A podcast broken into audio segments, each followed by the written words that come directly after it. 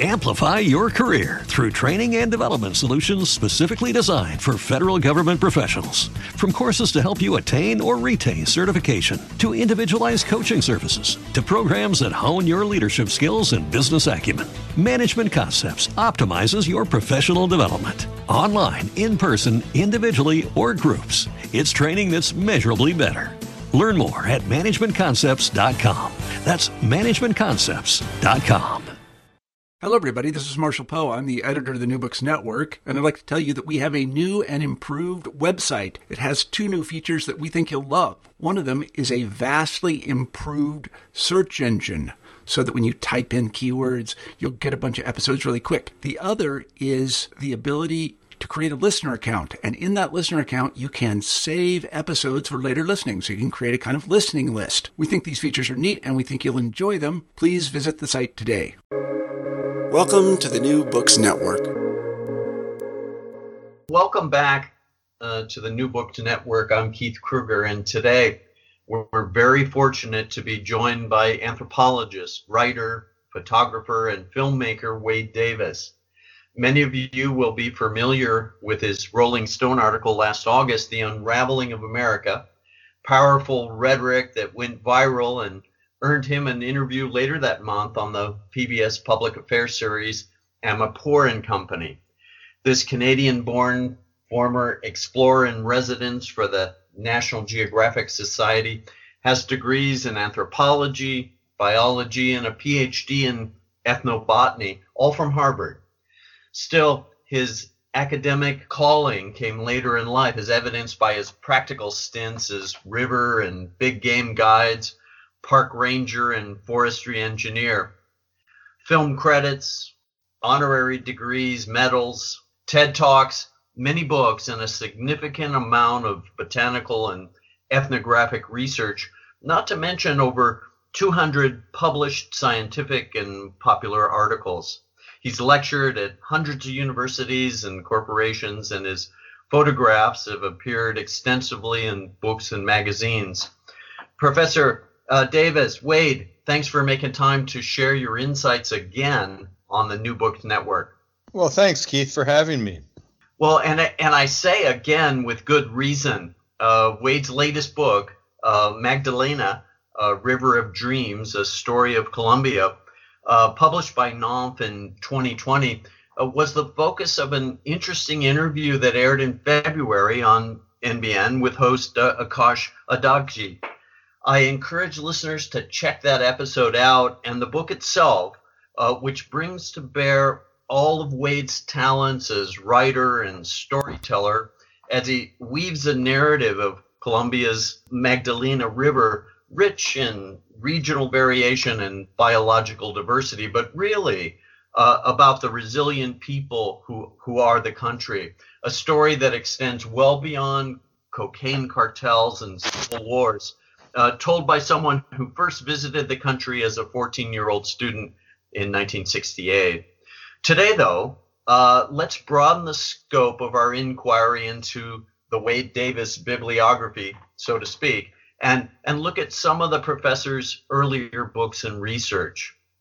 Wade, in 1983, uh, the Journal of Ethnopharmacology published your nearly 30 page article entitled the ethnobiology of the Haitian, Haitian zombie, uh, followed two years later uh, by your best selling The Serpent and the Rainbow, and then Passage of Darkness in 1988. Can you share, or, or how would you choose to frame the larger backstory to your research interests that led you to the country of Haiti and what was to become um, a career trajectory, chain of events? Is, is that a fair way to, to put it?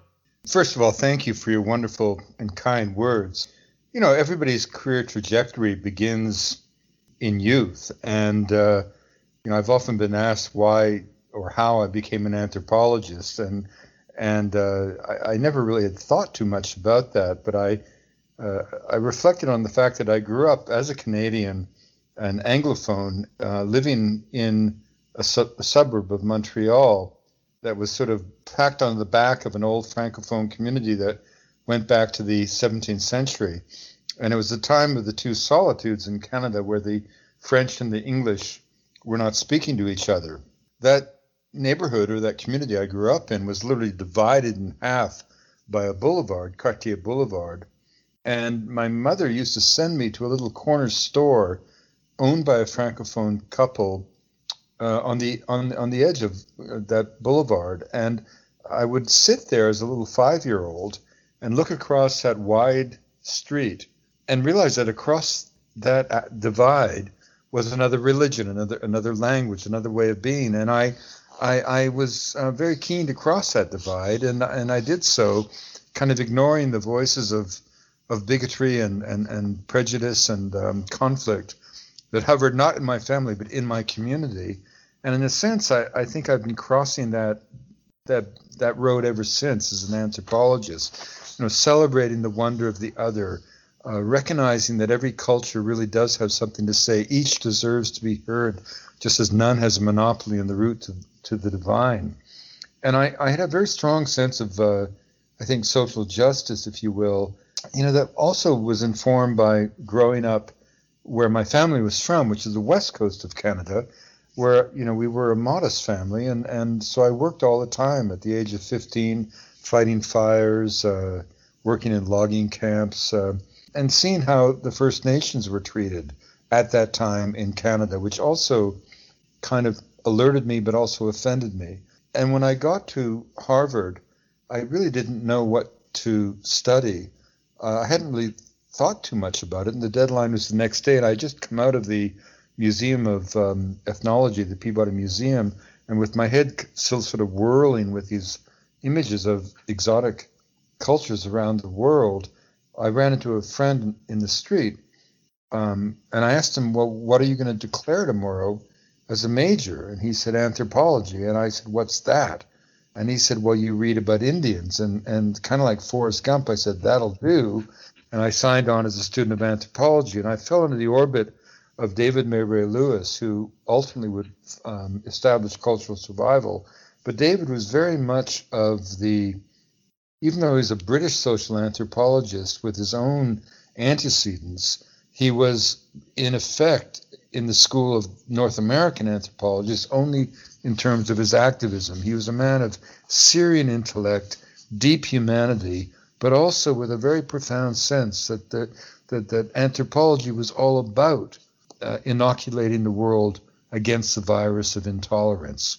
He really taught me effectively the lesson of Franz Boas, which is which which is this idea, you know, that the other peoples of the world aren't failed attempts of being modern or failed attempts at being us. Every culture is a unique answer to a fundamental question: What does it mean to be human and alive? And and so that was kind of the way I was nursed uh, in, as a young anthropologist. But then I also fell into the orbit uh, of the legendary botanist, uh, plant explorer Richard Evans Schultes, the man for whom mountains have been named in South America, the man who sparked the psychedelic era with his discovery of the so called magic mushrooms in Mexico in 1938.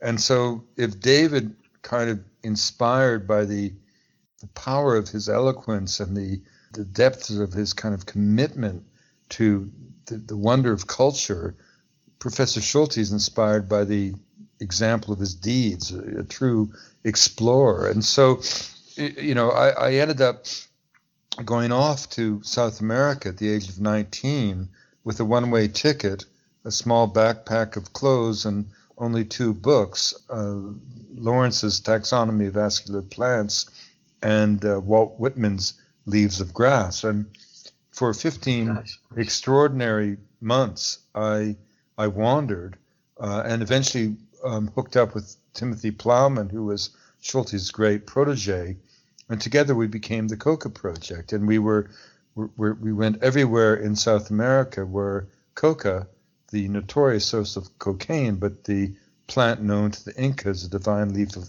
immortality, grew. And that's really what forged my life as a botanical explorer. And flash forward a few um, years, and I was back at Harvard as a graduate student now, a much more serious academic aspirant, if you will. By that point, there, you know, there, I had sort of um, spent four years, or six years actually, uh, thinking only about plants and their place in culture, collecting 6,000 spe- uh, numbers. That translates to roughly 18, 20,000 specimens. And I just began to feel that something was missing in, in the art of ethnobotany and work of botanical exploration and the cat- cataloging of creation, if you will. I, I wanted something a little bit more uh, intellectually uh, challenging that would actually appeal to all my training as an undergraduate in anthropology in the orbit of, of David Maybury Lewis. And so I was a little bit at a, at a kind of crossroads in my very young career when suddenly, in his inimitable way, Professor Schultes had the key to the future.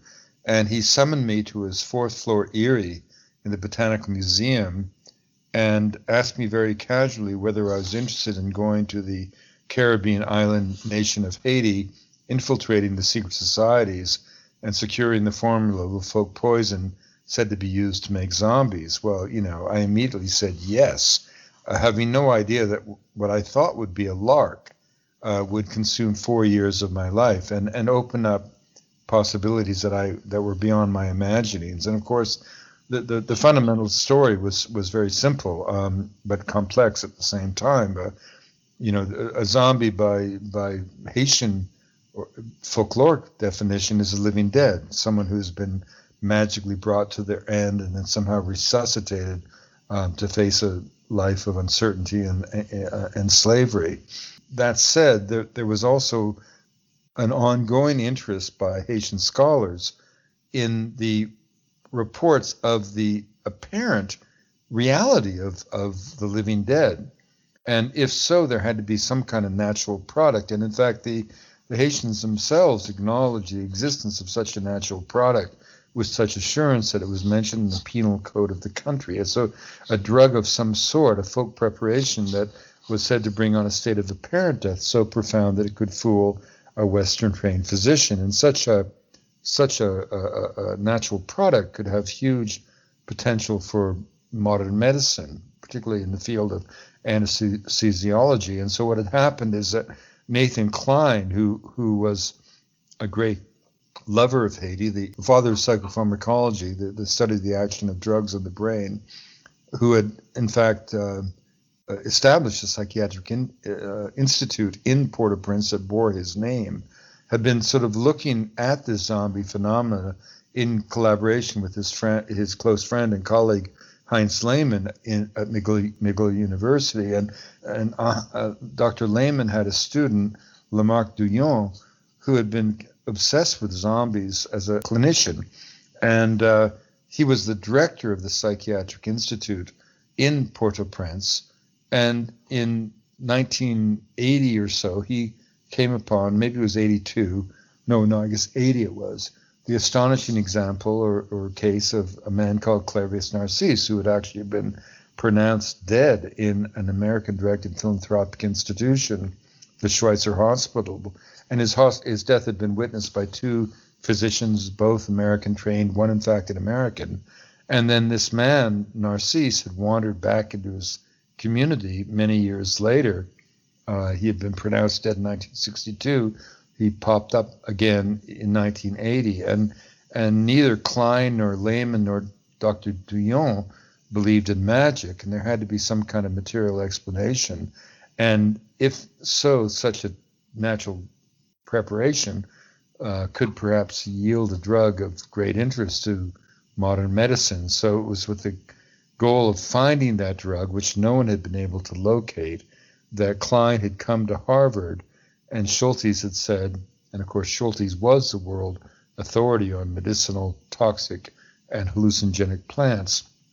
And Schultes said, essentially, I'm too old for this this mission, if you will, but I've got sure, the kid sure. who can do it. Uh, make sense out of sensation to take this phenomena that had been exploded in an explicitly racist way to denigrate a people to try to understand what was going on. And and you know, ironic, you know, in a way, I, I was sent down to find the chemical basis of a social event, and instead found myself understanding and exploring the cultural, psychological, spiritual, political, historical dimensions of the chemical possibility.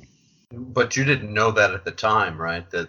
Oh, of course. I mean, not at all. I didn't know anything at the time. And in fact, one of the the curious things about this is that because zombies, you know, one of the reasons we think of voodoo as being a black magic cult is the fact that Haiti was the only independent country, a black country, uh, uh, for 100 years. And it was kind of a thorn in the side of an imperialistic age. You know, Haiti used to buy shipments of slaves destined for the American slave market and grant them freedom in in in, the Caribbean. Haiti uh, funded Simon Bolivar on the condition that he free the slaves in Gran Colombia.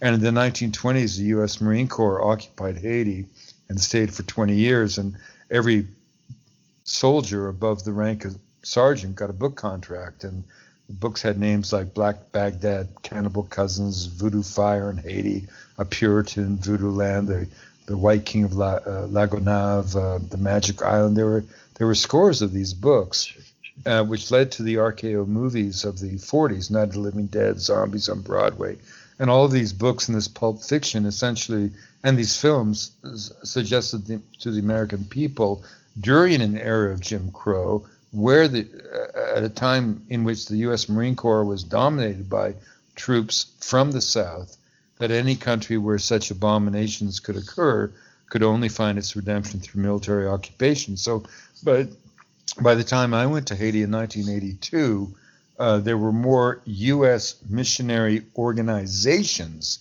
in Haiti trying to transform the souls of Haitian people than there were individual uh, Ameri- uh, uh Western trained physicians. And it's it, as soon as I arrived in Haiti, I, I always felt like that line from the Bob Dylan song, you know, you know there's something happening here, but you don't know what it is, Mr. Jones. And and I instantly sensed something profound was going on. And I became obsessed with this idea.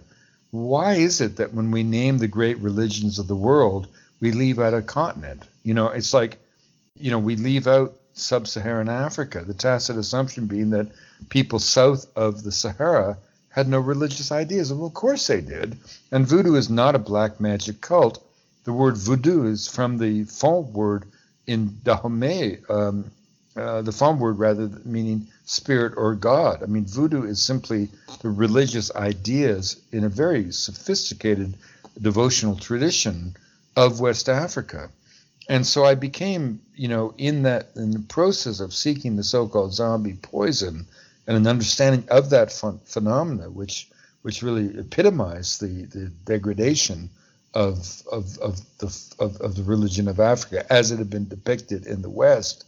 Um, I became kind of an evangelist of, of, of voodoo, and you know we're we're talking about books, Keith, and I think one of the things about books is they're hard to do. You know, any you know Hemingway said that um, anyone who thinks that writing is easy is either a bad writer or a liar. And I've always found, I've written 23 books now, and I've always found that for any book, you have to have passion, you have to have a sense of mission, you have to have something that carries you through the weeks, months, and sometimes multiple years that it takes to finish a, book. And um, certainly, both The Serpent and the Rainbow, which was a popular account of my experience, and then Passage of Darkness, which was a more academic book. It was a verbatim um, uh, publication of my PhD. I think it, it's got to be one of the best-selling PhDs because it, you know, it's not a, you know, I mean, it, it's not a huge bestseller, but as a, it's, you know, it sold uh, 15,000 copies, which is something for a, you know, a direct raw transcribed sure. PhD. But but the point is, you know, that that I was driven by a sense of passion and and I think that for me personally and professionally, the extraordinary thing is that I never really knew. I always advise young people to be patient and give their destiny time to find them, you know.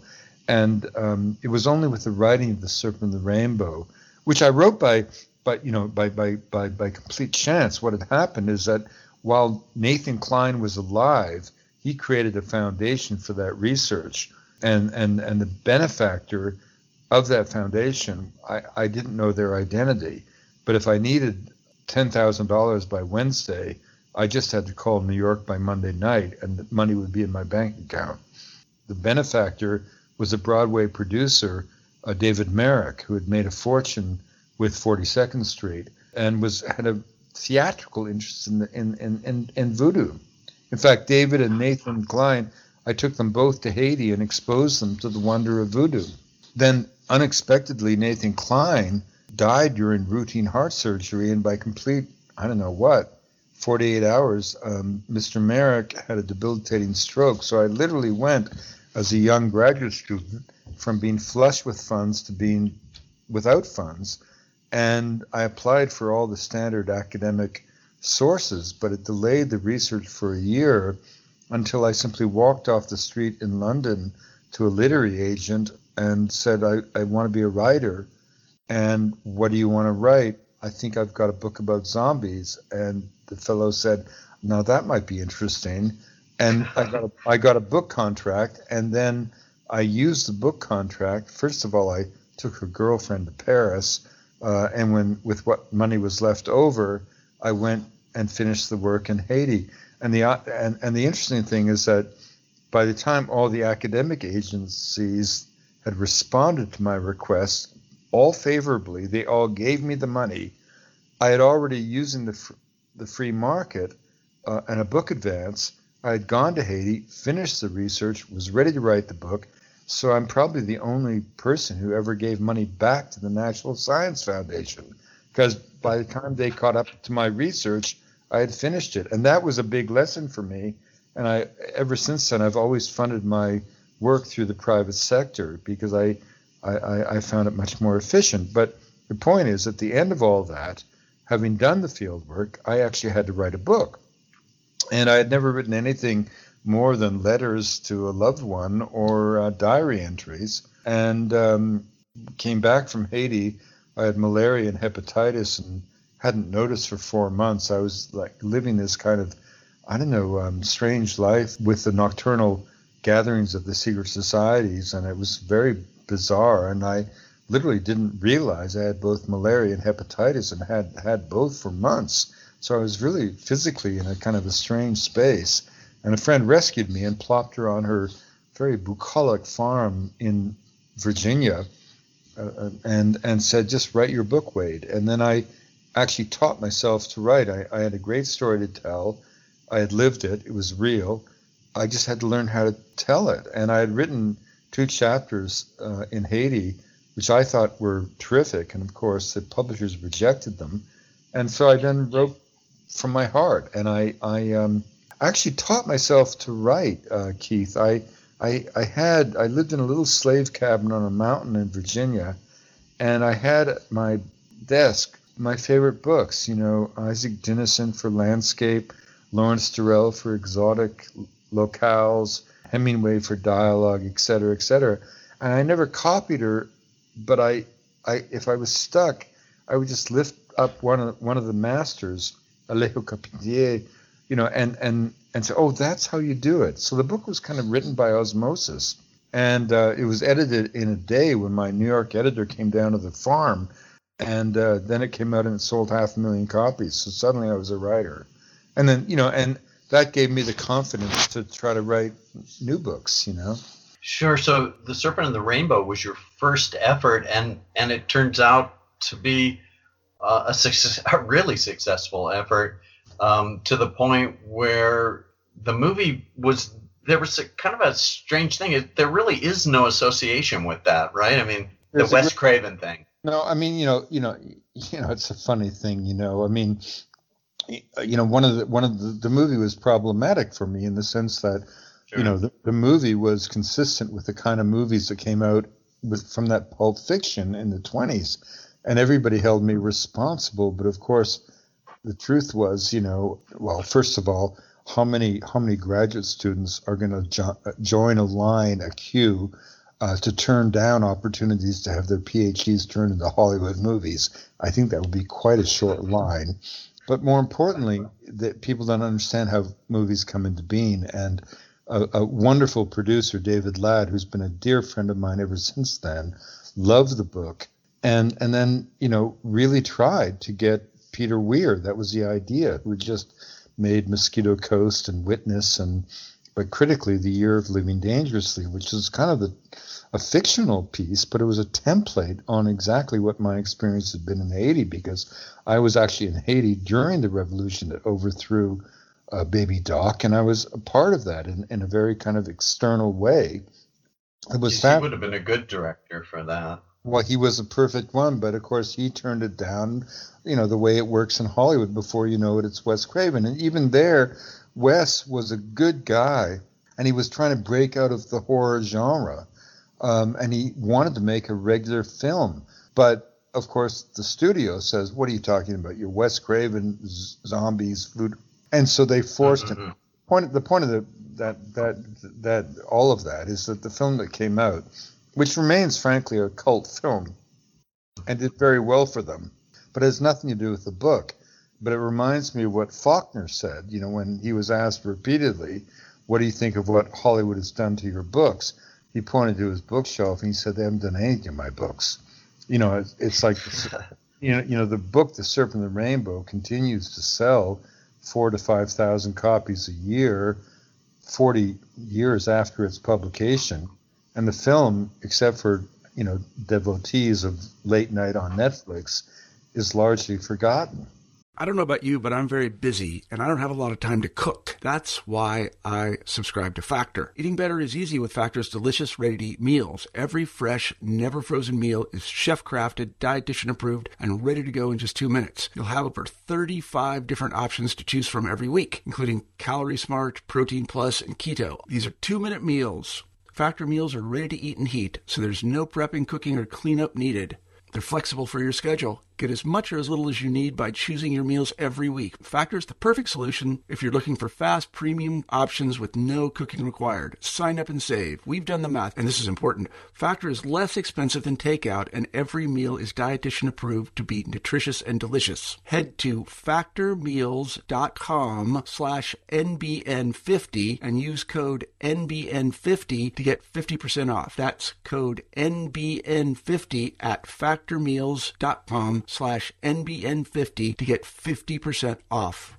Yeah, one of the, the poisons that you identify in, in your research, tetrodotoxin. Can you unpack a little bit about that? That to me, it's interesting that um, the zombie there's a zombie brand and um, but there's a bunch of real research that goes with it. Well, and I, mean, I suppose I, that yeah, go ahead. I'm sorry. No, I mean, I mean the thing about tetrodotoxin. Look, the thing is, remember, I, w- I was uh, sent down by Nathan Kline, a, a psychopharmacologist, and Schultes, an ethnobotanist, um, to find, quote unquote, the drug used to make zombies.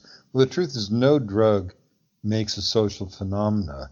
The question really was could there be a natural product in the environment in Haiti exploited by elements of the Vodun society, presumably the Bokor, the negative priests, or the sorcerers, um, that could actually make someone appear to be dead, such that they would come back into the realm of the living. Now, that's an unusual thing. I mean, there are lots of plants and animals that can kill you, but very few that would be able to put you into a state that would fool a physician such that you could survive and come back into the realm of the living. So when I when I went to Haiti, you know, I did so without judgment, and I secured a couple of formula of, you know, of the preparation and all the raw ingredients, and I came back with no expectations. I actually came back through JFK Airport on Easter Sunday of 1982. It was kind of funny, Keith, because um, I had all the ingredients in a in a suitcase made of surplus tin cans from Seven Up production in Saudi Arabia that had somehow gotten to Haiti, and this sort of suitcase of of, of tin of tin uh, was filled to the gunnels with all the ingredients, um, both raw ingredients, but also various stages in the elaboration of the poison, including you know and, you know a dried. Uh, dried fish, dried toads, dried snakes, whatever, human bones, whatever. And I opened it at U.S. Customs without any permits. And this would never happen today, but at the time, right. the customs agent at JFK looked at this stuff, and I won't say exactly what he said, but you can infer what he said when I say that he said, "I don't look. I don't know who the f you are. It's Easter fuck f and Sunday. I didn't even want to f and work today. Just get the f out of here." And that's how the zombie poison came. In. But the point is, I then took all these ingredients to various experts at Harvard, and I identified the plants, and the herpetologist looked at the herbs, and you know, and and I finally, you know, uh, everything in the poison was toxic in one way or another, but nothing could do the deed until I went to the ichthyologist, and literally, um, this fish expert um, said to me, "I thought you were the poison experts." Because our museum was adjacent to theirs, and he reached up in the shelf and he pulled out not some dusty journal of ichthyology, but rather a little paperback uh, dime store novel uh, from Russia with Love, or maybe it was Doctor No. And if in I can't remember which, but in one of the books, at the end of the uh, book, 007 gets kicked in the shin by a bad guy and dies, and then turns up alive in the next book. And the point is that the bad guy on the blade in his toe of his boot was coated with a drug called tetrodotoxin, which is a very powerful neurotoxin, roughly 160,000 times more powerful as an anesthetic than cocaine. Uh, a lethal dose would um, bounce on the head of a pin, uh, you know, 1,600 times stronger as a poison than uh, potassium cyanide.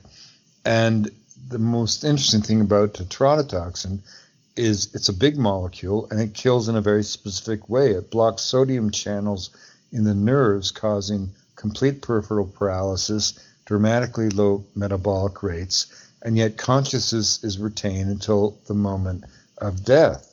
And it turned out that the ingredient in Haiti was one of a number of marine fish, and it turns out there's an order of fish, the Tetraodontiformes, found throughout the tropical world that ha- that that well we now know we, we, the biogenesis wasn't understood at that point. We now know they vector or dinoflagellate from the sea, which accounts for the variability, the toxicity, of the fish lo, lo, lo, location to location, season to season, male to female, etc. But the point is that there was also a very rich tradition in Japan, in particular, of the same group of fish being used as a culinary delicacy and this is the famous fugu fish, right? And and you you know the popular accounts are that you have these specially licensed chefs who are taught to eliminate the toxic organs, the viscera of the fish, so that the connoisseur can happily eat the non-toxic fillets as sashimi. But the, that's kind of a puritanical interpretation of what is, in fact, a marvelous Japanese aesthetic experience, because the role of those licensed and trained, and they are licensed and trained chefs, is not to eliminate the toxin, it's to reduce the level of toxicity in the flesh of the fish such that the connoisseur can enjoy the, the, the effects of a mild intoxication, which include tingling sensations up and down the body, a sense of euphoria, etc. So it's one of the few substances, a few foods that walks the line between sustenance and drug. And that's what chefs do. And because of that rich tradition, there was an extraordinary literature that biomedical literature that told you exactly what tetrodotoxin can do. And as it turns out, remember, I wasn't looking for a drug that could make zombies in Haiti. I was looking for a drug that could make someone appear to be dead in such a way that could fool a physician. Well, it turned out that in Japan, in a situation completely unrelated to what was going on in Haiti, there were case after case after case of individuals uh, pronounced dead who returned to life, nailed into their coffins, who came back to life, you know, laid out by their grave for three days to make sure they were really dead, only to return back into the realm of the living. And this turns out to be the quirky kind of pharmacology of the drug, right? And the exciting thing in terms of the Haitian research is that it took a phenomenon that had been sort of very much in the realm of the phantasmagoric and grounded it in reality because it showed that without doubt the sorcerers in Haiti had identified a natural product that if administered in the right way at the right time, not only could make someone appear to be dead, but had done so many times in the past in a totally different cultural context. So suddenly this took the zombie thing literally from the realm of the phantasmagoric into the realm of the plausible. And you had to then ask, you know, who's controlling the drug? How's it being used? You know, what's the purpose of its uh, implementation? That that was what was so exciting. And when I say that, you know, that revelation opened up an ethnographic vistas that nobody had seen that allowed you even to understand ultimately the power of the Duvalier regime and, and how and where the Tonton Macoute came from. So it was, to me, it was a culmination of everything that ethnobiology had promised. You know, using using the use of a a plant or an animal as a kind of lens, a metaphor that would take you into places that otherwise would not be seen. You know by the casual observer. That was that was the exciting thing about that research. Do, do you feel like some of the uh, I don't know what the critiques or some of the there there was a little pushback about some of the research that the the level of the toxicity wasn't there, the level of the drug. Uh, yeah, I mean, I, the, I, the pushback was, was, really, really on. Yeah, you know, I'll tell you exactly what happened. I mean, the the the world's expert on tetrodotoxin was a man called C.Y. Kao, who worked all his life in a kind of dreary lab at Downstate Medical School in New York. And I went to see him, and he was so excited. This was going to put him on the map. And he's the guy who shared with me all these scientific but also journalistic accounts of people in Japan who had been nailed into their coffins by mistake. And I was very grateful to Dr. Kao, and I brought when I you know had my kind of um, flurry of notoriety, I tried to share that with him, and I brought BBC and I brought ABC 2020 to his lab, and all he wanted to do is talk about his research, and all they wanted was a soundbite saying TTX tetrodotoxin could do this, and it was kind of poignant watching him kind of in in in sort of a kind of sad desperation trying to get people to pay attention to what he had done. I was very moved by it in a way. But afterwards, we were Xeroxing some articles, and he looked up at me and said, Why zombies? And I said, I don't know, Dr. Kao. And what he was really saying was, Why have I worked in this crummy lab and no one's paid attention?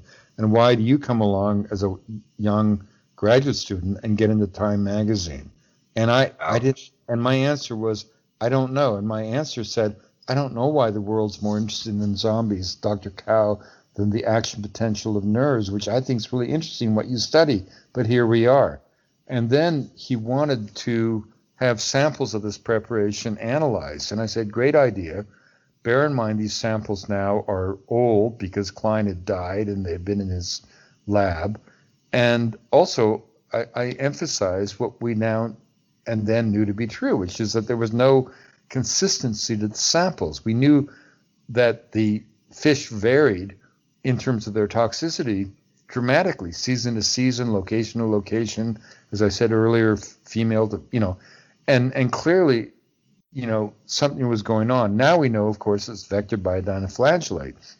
But the point is, what I emphasize to Kao is the way that the sorcerers had a way of rationalizing failure and emphasizing successes. They don't believe that the zombie poison makes a zombie, and it doesn't. Um, and I, I, I, won't even go there, but there was a whole mm. kind of cultural explanation that allowed the sorcerers to rationalize failure and emphasize success. And Dr. Kao just couldn't get that. You know, he said, You got a zombie poison, make me some zombie rats, you know, in the lab. And um, when we had the samples analyzed in Japan and Switzerland, in Japan, um, the, the, the one sample came, two samples came back, both with negative amounts of tetrodotoxin, trace amounts, but nothing sufficient.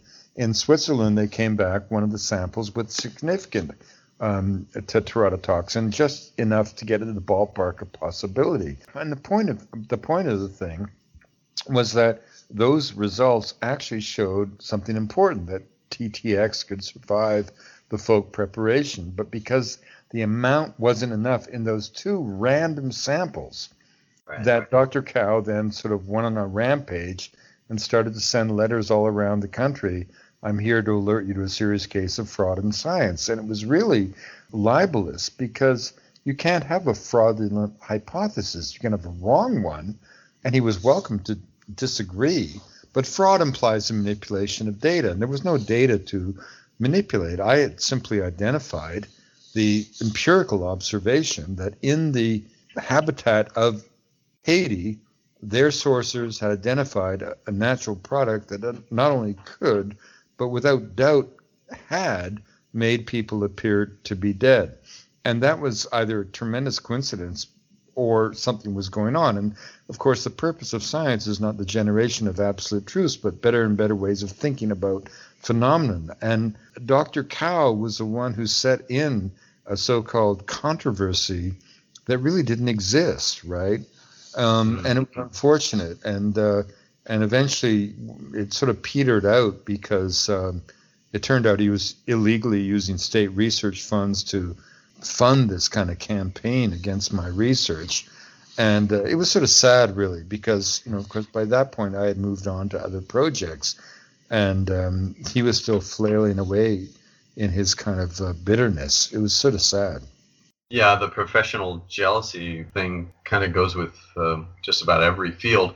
Right, and and and you mentioned you'd already moved on, and you know the zombie brand has become a, a multicultural phenomenon. But right? let me add one thing, Keith, that that yeah. did irritate me about this is that you know my purpose in studying zombies and back to our earlier conversation was to make sense out of sensation. It was to take a phenomenon that had been exploited in uh, an, an, a gratuitously racist way to denigrate a people and to show that the fear in haiti was not of zombies as the movies imply but of becoming a zombie, and that it was one small thread woven through the fabric of an extraordinary African worldview. Now, that research, which now we can look back on, you know, uh, reflectively, at the time it was considered to be very dangerous. When I did apply before I got the book advance to the National Science Foundation with the proposal to investigate the, the, the secret societies of Haiti, the Bizango Champwell, which were the fountain to which Papa Doc went to create the notorious Tonton Macoute. I got the grant, but the anonymous academic reviewers wrote on the return documents Davis must be told if he tries to do this, he'll be killed. I didn't think it was like that. I didn't think I was at risk. I, but my point is that that was the perception of what I was doing, right? And I was doing it for a very sincere cause. I wanted to show the world the legitimacy of voodoo. So, one of the things that made me somewhat embittered by these gratuitous attacks by people like Kao was the fact that, you know, I was, by academic consensus, effectively putting my life on the line in order to be able to try to expose the racist underpinnings of the entire notion we had of voodoo. Uh, you know, criticized by a guy like Kao was was difficult, given what I was trying to do. The happy the happy part of the story is that the books exist. You know, the books still sell every year, and the greatest advice I ever got um, in the midst of this flurry of sort of uh, fame that you know ephemeral as all fame is that came down on me completely out of left field when I was a young scholar uh, was an old wizard of a friend of mine, a professor of sociology at Brandeis, a, a kind of Jewish sage who was also a Buddhist scholar, uh, uh, Charlie Fisher, and he was always like my uncle. He was a, a, still a dear friend and and but a great mentor. And we were driving around Boston in his jalopy one day, and he looked at me and he said, "Wade, do you want to be a zombieologist?" And I laughed and I said, Uncle Charlie, no. And what he was really saying is, do you want to spend the rest of your life circling the wagons and defending your academic idea against all intruders?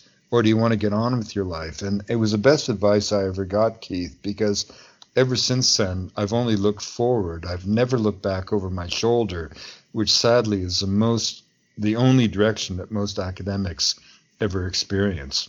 Good point. And hey, you wrote Passage of Darkness after after the Serpent and, and the Rainbow. I was a graduate student at Harvard. I had to deliver a thesis, but I had to fund the thesis research. And then, having funded the research that way, I had to deliver a book. So I wrote The Serpent and the Rainbow for Simon and Schuster as a graduate student. And then, having finished The Serpent and the Rainbow, I had to deliver a PhD. I moved to Provence with a French girlfriend and a little village of 26 people. I wrote my PhD thesis, and and unbeknownst, unexpectedly, it was immediately picked up by University of North Carolina Press and published verbatim, not a word of editing. And that came out and sold itself 12,000 copies. I mean, Serpent the Rainbow sold 500,000 copies, but my PhD thesis, and, and here's an interesting thing, is that the Passage of Dark, the book Passage of Darkness is written, it's, it's well written, but as expository prose, but in, a, in an academic format with citations and, you know, Johnson 1924 and Philip 1952 said that J- Jeremy 1921, sure. you know. The interesting thing is that the academics think Passage of Darkness is a more authentic book because it fits their modality, right? The truth is that if you read The Serpent and the Rainbow, you can see exactly what I experienced and what I felt. And that is a much more honest depiction of the quality of my research, both for good and bad, than the hidden uh, material of Passage of Darkness, where the gloss of academic respectability is used, in effect, to deny access to what actually happened on the ground. And so, to my mind, The Serpent and the Rainbow is a much more honest book than the academic book. And yet, the academic book is accepted more reflexively by academics simply because it's in their language, right? And it's in their vernacular. And yet, the truth of the matter is, if there was one thing to criticize about my research in Haiti, is not the theory about tetrodotoxin, but rather the kind of zealous, almost evangelical uh, support of the Voodoo Society. And I did become, in a way, a zealot, you know. Um, to some extent, I think I whitewashed the reality of the second Duvalier regime. And there are a lot of areas that I think I could have been properly criticized for that I never was. And the reasons and the places that I was criticized, in my opinion, have no foundation whatsoever. That's interesting. I'm glad you brought that up, and that it definitely a bias here when with regard to academic literature, and somehow the idea that it's more objective, and and that, oh, that bullshit. right? It's total bullshit academic writing is just people hiding between behind unnecessary terminology. Uh, the terminology is really just symbols of your uh, of your membership in a secret society. In other words, academic academic departments are all about they're secret societies, just like I studied in Haiti, and you get entree to it with your PhD, but you you know all secret societies are about both secrecy and public demonstration of the secret and so you demonstrate your membership with this, you know, tangled language, and you you measure your currency by your ability to use a secret society language, right? So all the, I mean, completely gratuitous and unnecessary uh, technical language of, of contemporary anthropology has nothing to do whatsoever with conveying information and everything to do with demonstrating that you're a part of the cult. Uh, yeah, the tyranny of the noun phrase. Uh, you know, uh, let I wanted to cover a, a couple things here, and obviously skipping over uh, quite a few of your books. But one of your next big works was your 1996 book, One River: uh, Explorations and Discoveries in the Amazon Rainforest. Uh, it's a book, at least partly about uh, ethnobotanist Richard Schultes, and you, you mentioned that you mentioned, and, and your travel and research with uh, the late Tim Plowman, uh, who you also mentioned, but but also uh, about the loss of um, traditional cultures. You know, you, to write a book, you have to have passion. And Tim Tim Plowman, who was my big brother, taught me almost everything. Um, died of AIDS, and I was um, Professor Schultes, for whom Tim was the ultimate protege. um, the only protege, couldn't attend the memorial service at Field Museum in Chicago, and it fell to me to deliver the eulogy. And Tim was such a beloved figure, there was not a dry eye in that vast hall. And Professor Schultes was too ill at the time to attend, and so he sent a tape that ended with him reading or citing words from Hamlet, Good night, sweet prince and flights of angels, sing thee to thy rest. And people were weeping openly. And uh, as I delivered the eulogy, in my head, I was saying, I'm going to write a book that put these two men in proper historical context. And that's what One River became. And, you know, I think that's back to this theme that you have to feel passionate. You have to feel on a mission to complete a book. But also in the case of One River, it was a, you know, in retrospect, it was kind of an amazing uh, experiment because I had no idea whether you know the world was ready for th- this long account. It took six years to write, but in retrospect, it also was a book that transformed me from being a scientist who writes reasonably well to being a writer who writes about science. And that was really my One River was the launch of my career literary figure, if you will. You know, I mean, it was nominated for big prizes and so on and so forth as a work of non literary nonfiction. And I think that's what really set me on the path uh, uh, as a writer, a storyteller, and that's really how I define myself to this day. But your research with, with Tim Plowman there, hey, you guys and, and Tim himself, right, uh, looked at the coca leaf and uh, and did quite a bit of research. It was a definitive study on coca, the divine leaf of immortality. I mean, coca is to cocaine what potatoes are to vodka. And, you know, at this moment, we're involved in a big effort to legalize coca leaves as a nutraceutical. But, you know, you know this, this was um, an account of not just botanical exploration, but of a, a kind of Bildungsroman, a coming of age. And we're just about to launch um, a film project, a multi part series for Netflix or um, perhaps another streaming agency uh, based on the book One River because it's a, it's really a story of, of of a young boy in the loose, you know, in the shadow of two great mentors. Um, um, and you know the interesting thing about the book One River is that it was translated by a wonderful Colombian poet, the late Nicholas Suescún, and it came out in Colombia in 2002 uh, at a low point in Colombia's fortunes as a country and at a time when nothing good was being said about Colombia, suddenly there was this 700 page book um, that said nothing but what was wonderful about Colombia. And so, for uh, two generations of young Colombians unable to, because of the conflict, to travel within their own country, One River or El Rio uh, became like a map of dreams. And it had huge impact and launched my whole kind of contemporary position in Colombia. And it was recently, for example, selected by the National Library, anticipating the 200th anniversary of Colombia in 2021. Uh, they selected the first of 25 books of what will be 200 books, the most two, important 200 books in the history of the country. And One River was one of the first 25. I mean, one of the things that I think is is interesting about all of my books, Keith, is you know, none of them have been super bestsellers, except maybe Serpent the Rainbow. But they all come out and they have incredible longevity. You know, they, they I mean, they all just, nothing's ever goes out of print.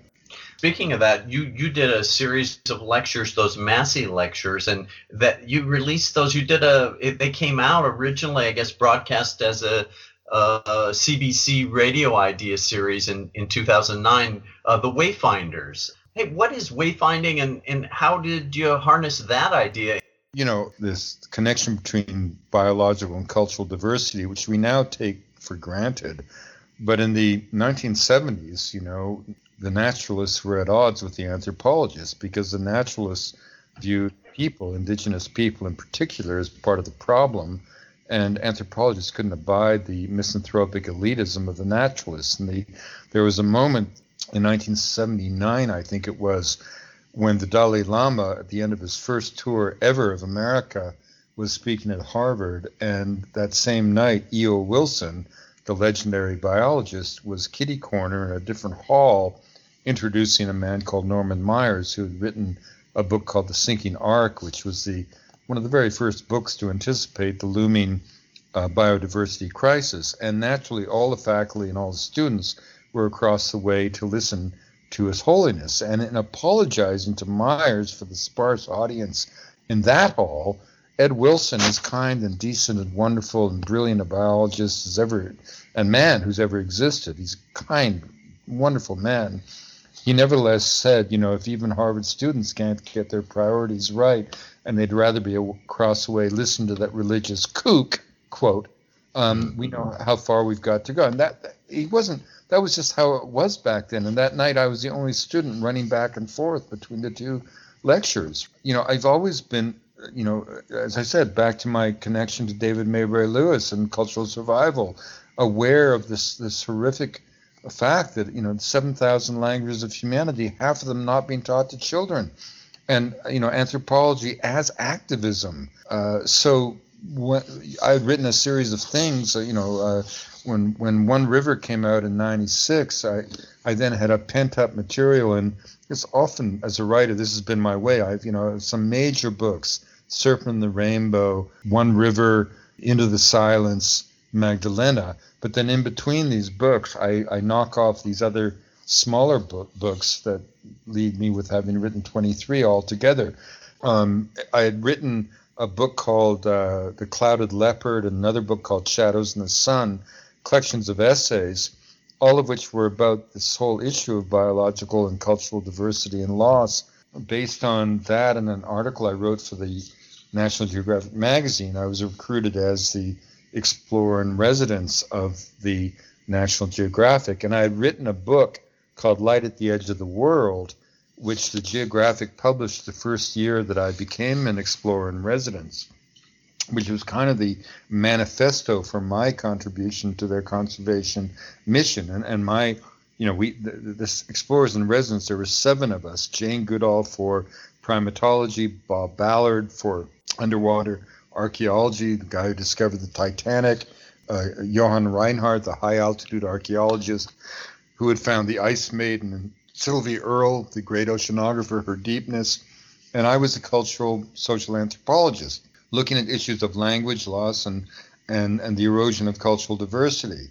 You know, as part of that mandate, even as I was writing Into the Silence, which was a 12 year project in which I didn't take a weekend off, because I was also writing five other books and making 30 films for the National Geographic.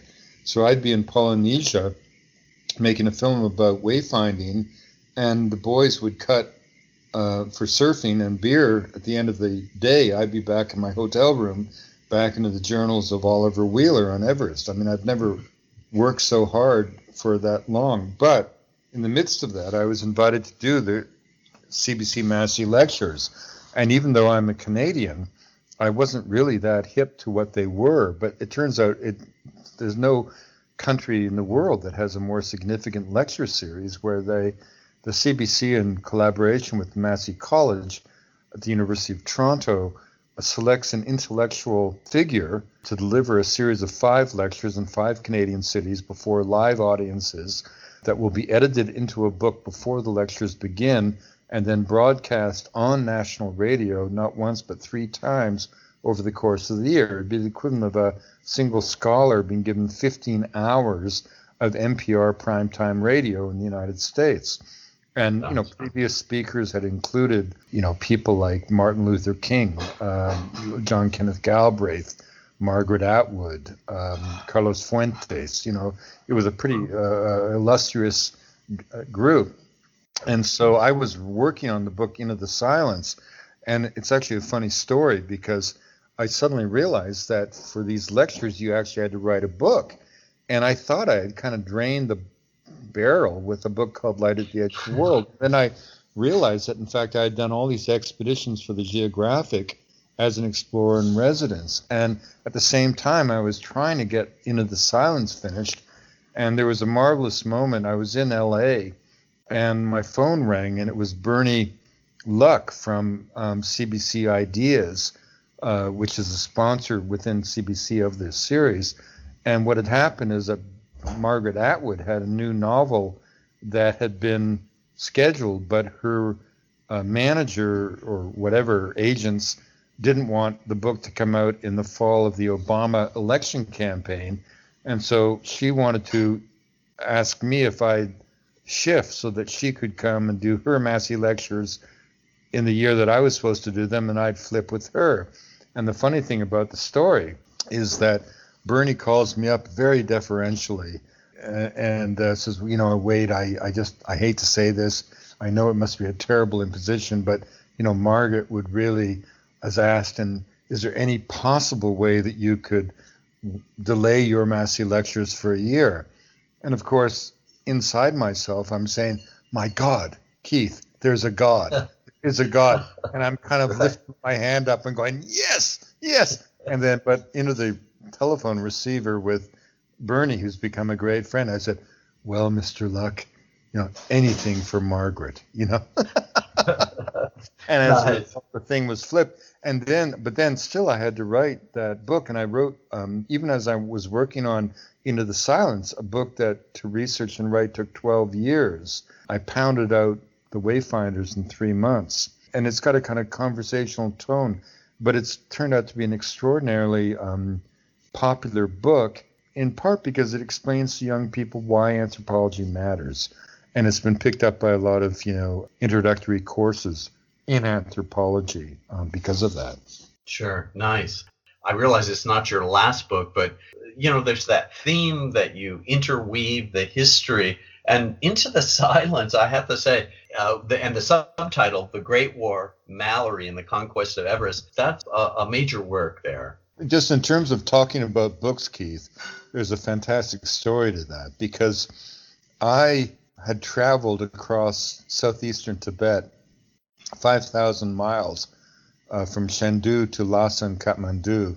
I had been with a friend of mine, Dan Taylor, who was a son and grandson of medical missionaries, and nursed on the story of Mallory. And Daniel and I went back the next year, and we were at the base of the Kangshung face, the east face of Everest, at a place called Pethang Ringmo, where you're standing on ground higher than anything in Europe and yet looking up at two vertical miles of ice rising to the south col of Everest. And Daniel had just started talking about these Englishmen in dressed in tweeds who read Shakespeare to each other at 23,000 feet. And as an Anglophile, I was completely captured, right? Sure. And so I started thinking about it, and I got I got this sort of idea that you know you couldn't begin to understand these men of 1921. You know, these were young men, and yet I knew from their class and age that almost all of them would have gone through the agony of the Western Front. And so, you know, to tell their story, you had to tell the story of the war. And so I set out, uh, I, I, I wrote this in a letter to my agent off the cuff, and it resulted in by far the biggest book advance in the history of mountaineering. Then, three months later, uh, unbeknownst to me, Conrad Anker, who's become a good friend of mine, a man I respect enormously, uh, Conrad was part of this sort of trumped together expedition to find Mallory's body. And, Mal- and, and Conrad singularly was responsible with his intuitions on a mountain with finding Mallory's body. And of course, by September, the, the discovery was made in May. By discovery, by September, it was clear there are going to be 10 books out.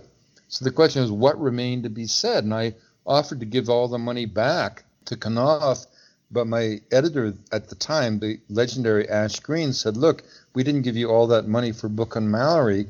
We want a book by you on Mallory, so get on with it. It was a wonderful thing to mm-hmm. say.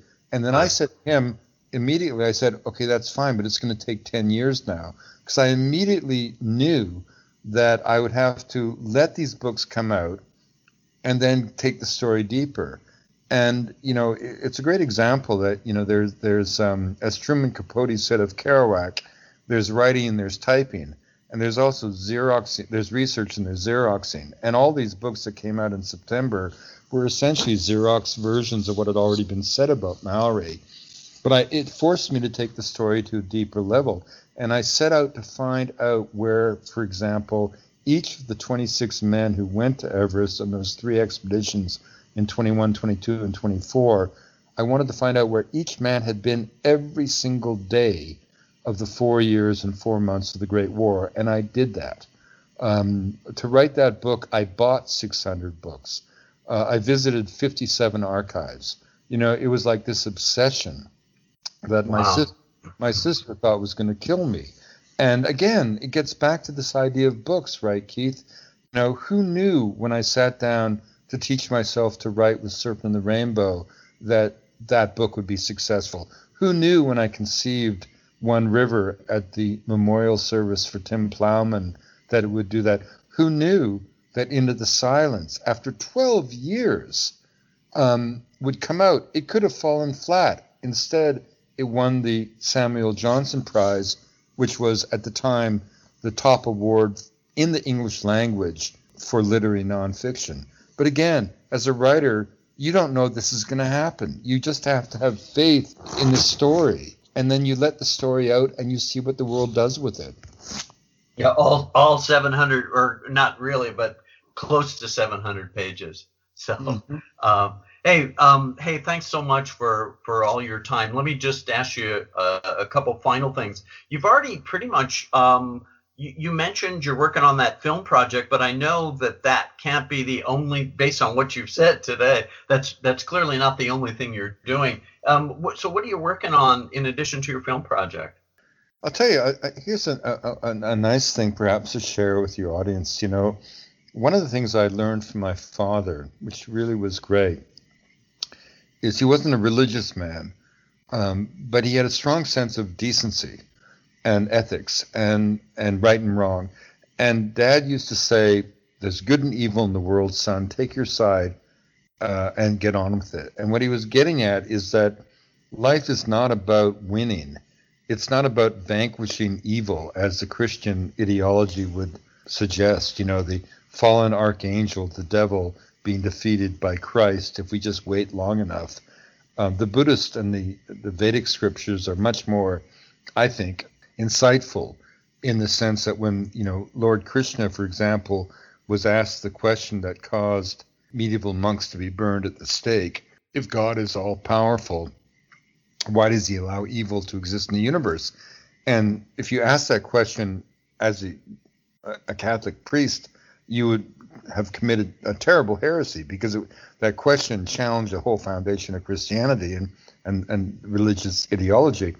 But when Lord Krishna was asked that question, he answered uh, to thicken the plot. In other words, good and evil exists and it doesn't go away. This is what the Buddhists mean by, you know, all life is suffering. All, that doesn't mean all life is negative. It means that uh, negative things happen. The cause of suffering is ignorance. By that, they don't mean stupidity. They, they mean the tendency of human beings to cling to the cruel illusion of our own centrality in the stream of divine existence.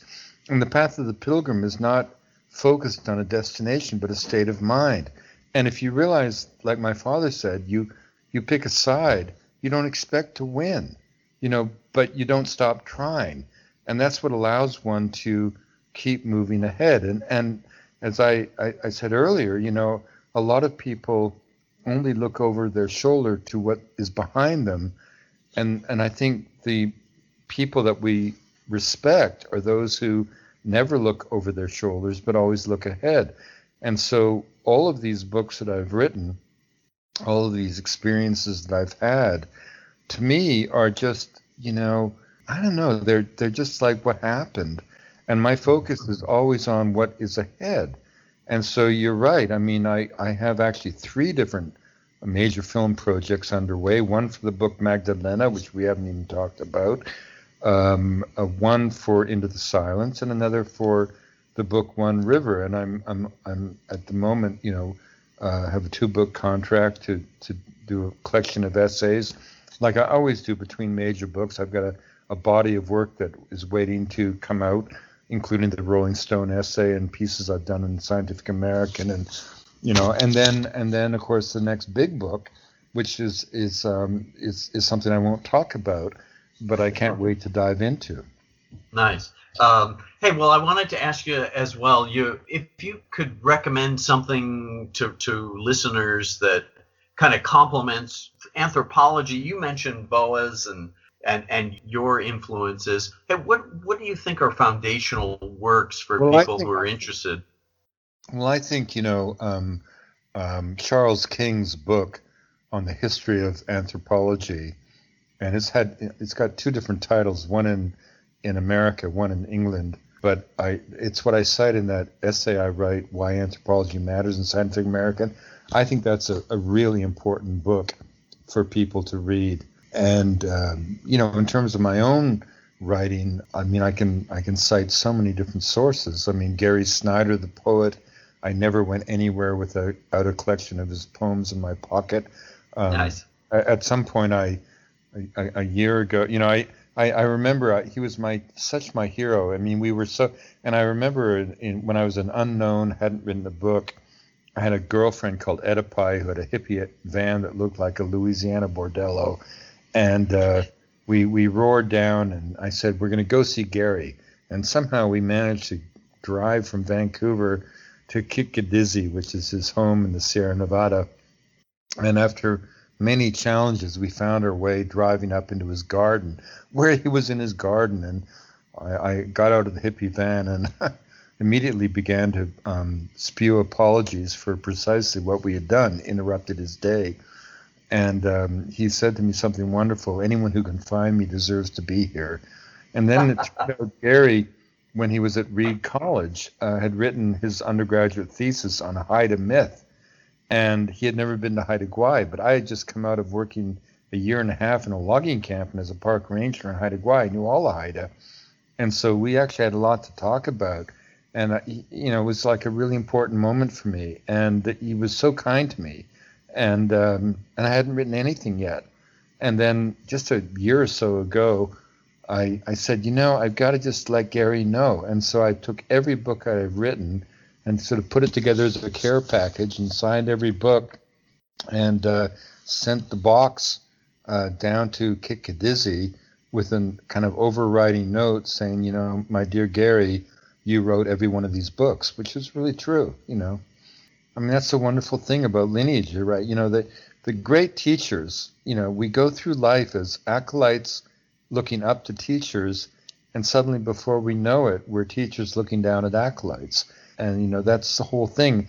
You know, the bitterness comes to those for whom life becomes a story that they lose the power of comprehending as they get old. But wisdom comes to those who understand that the student is more important than the teacher in the lineage of knowledge, right? And and that's the whole thing, right? So, you know, now I'm I'm 67 and kind of I've kind of even though I still think of myself as a youngster and have the same zeal and excitement and um, you know and, and, and energy and and um, you know curiosity, the truth is I'm an old guy and uh, you know and not too old but old, and my goal is now to to transmit not not not in any kind of um, I don't know egotistical way, but but you know it, it's not that I know anything, but I am I am a channel for what life was like during my lifetime, and I know that life that I lived, and and those are experiences and moments that no one born today can ever know. Right? That's the nature of history, and so my obligation is to share with young people those those moments, that passage, that year, those years, right? And suddenly, that's how you find yourself being transformed from from student to teacher, from um, you know um, aspirant to uh, acknowledged, uh, from um, seeker to sage, right? That's that's that's really what it's all about. Well, thanks for for sharing that, and I'm, I'm happy to hear uh, the uh, the Gary Snyder link because uh, I think anybody who's uh, read any modern poetry probably has some inkling of Snyder, and it, just the simplicity of his vision. I can see why you two kind of intersected there. So The thing is, Keith, I mean, our, our backgrounds are so similar. I mean, I I fought fires. You know, I was a logger. You know, I came from the Pacific Northwest. I mean, he was a guy. He was a guy who told me that I that it was okay to be from here, that it was you know to feel these things. You know, and and he was an anthropologist. He loved anthropology and Zen and Buddhism and and cutting trail and and that's all that I was already doing. Right, I was doing that before I discovered him, and then once I discovered him, he was never apart from me. You know, I, I never I never was on a trail, and I've been on a lot of trails without a collection of Gary's poems in my backpack there's a there's a book. It's called Poets on the Peaks, and Snyder's in there along with Kerouac and some of the other people who were in those uh, lookouts in Washington State. Um, that re- as you as you talked about that, it, it reminds me of that, that that that you're an explorer in residence. Hey, that has a pedigree that that you set up long long time ago. Well, you know, I mean, part of part of the wonderful thing about the transmission of knowledge is that you want the student to achieve more than the master. And you know, in a kind of, you know, it's all it's all relative, right? Like I mean, what Schultes could do, what David Maybury Lewis could do, what Gary could do, by circumstances, I can not like I don't mean to say do better, but I can, in a strange sense, do more, right? Like I, I feel like I feel like all the energy of those three men and I and, and I, I must say unabashedly, I'm not ashamed to say they're all men. I'm a man. I believe in archaic uh, transmission of knowledge, man to man. I really, I, I, you know that may be politically incorrect, but I I that's, you know, I mean that's that's that's a big lineage for me, um, and and I feel that in a way, I don't know. I feel, I feel that I've done honor to all three men you know, I remember, you know, when Schultes, when Tim died, Schultes sent me a note that said, you know,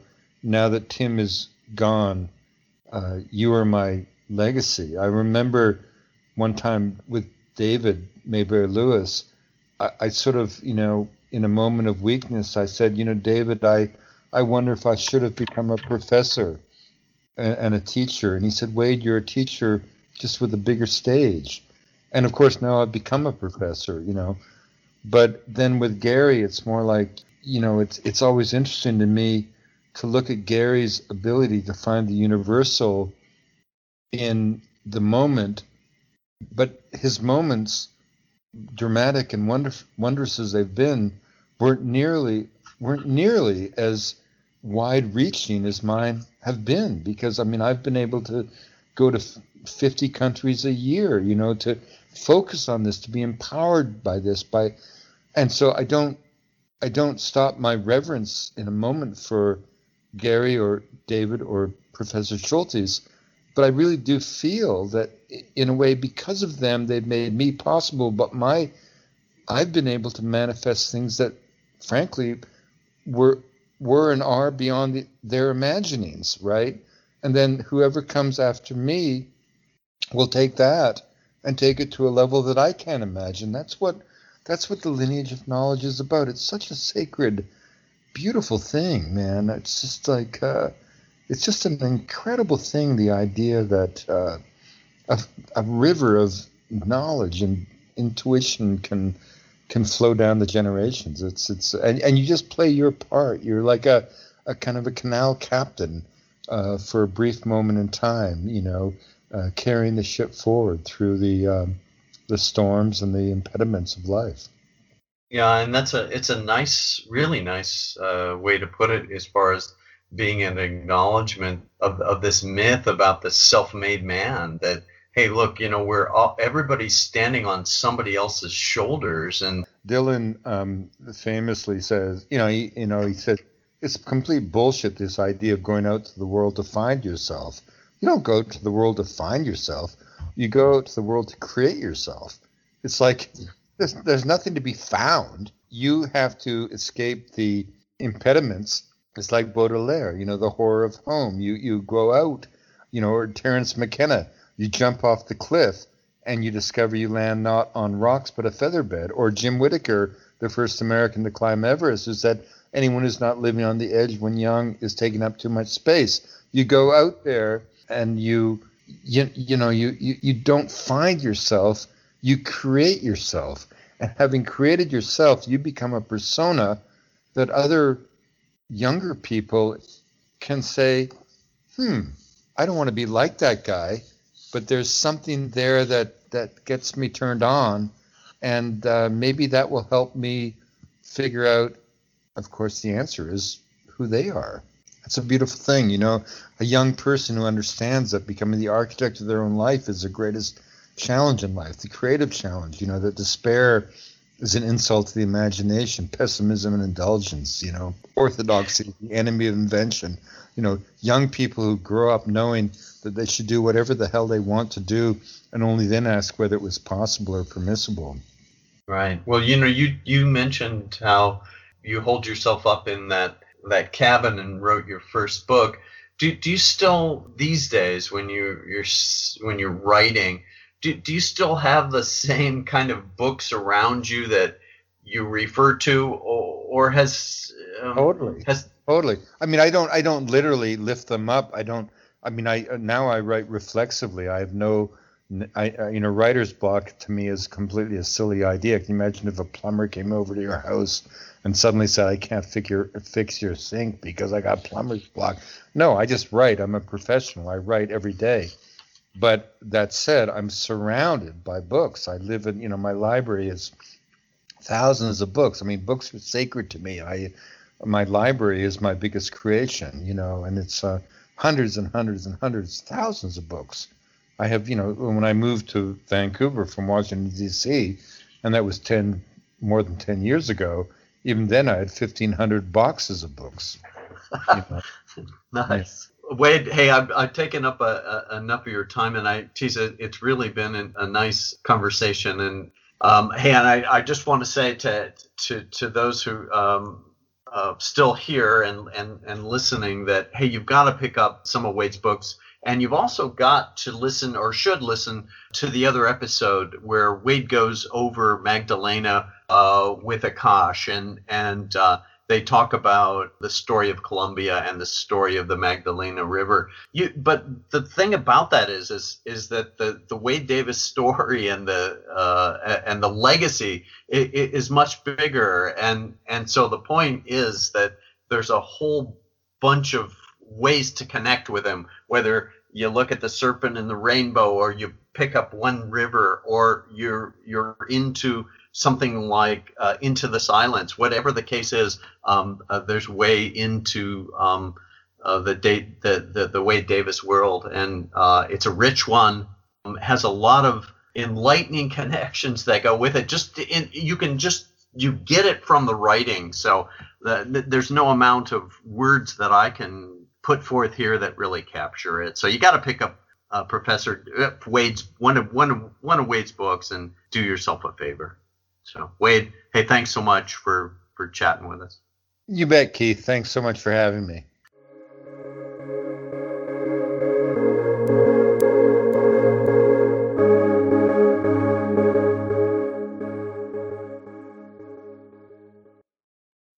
Amplify your career through training and development solutions specifically designed for federal government professionals. From courses to help you attain or retain certification, to individualized coaching services, to programs that hone your leadership skills and business acumen, Management Concepts optimizes your professional development. Online, in person, individually, or groups, it's training that's measurably better. Learn more at managementconcepts.com. That's managementconcepts.com.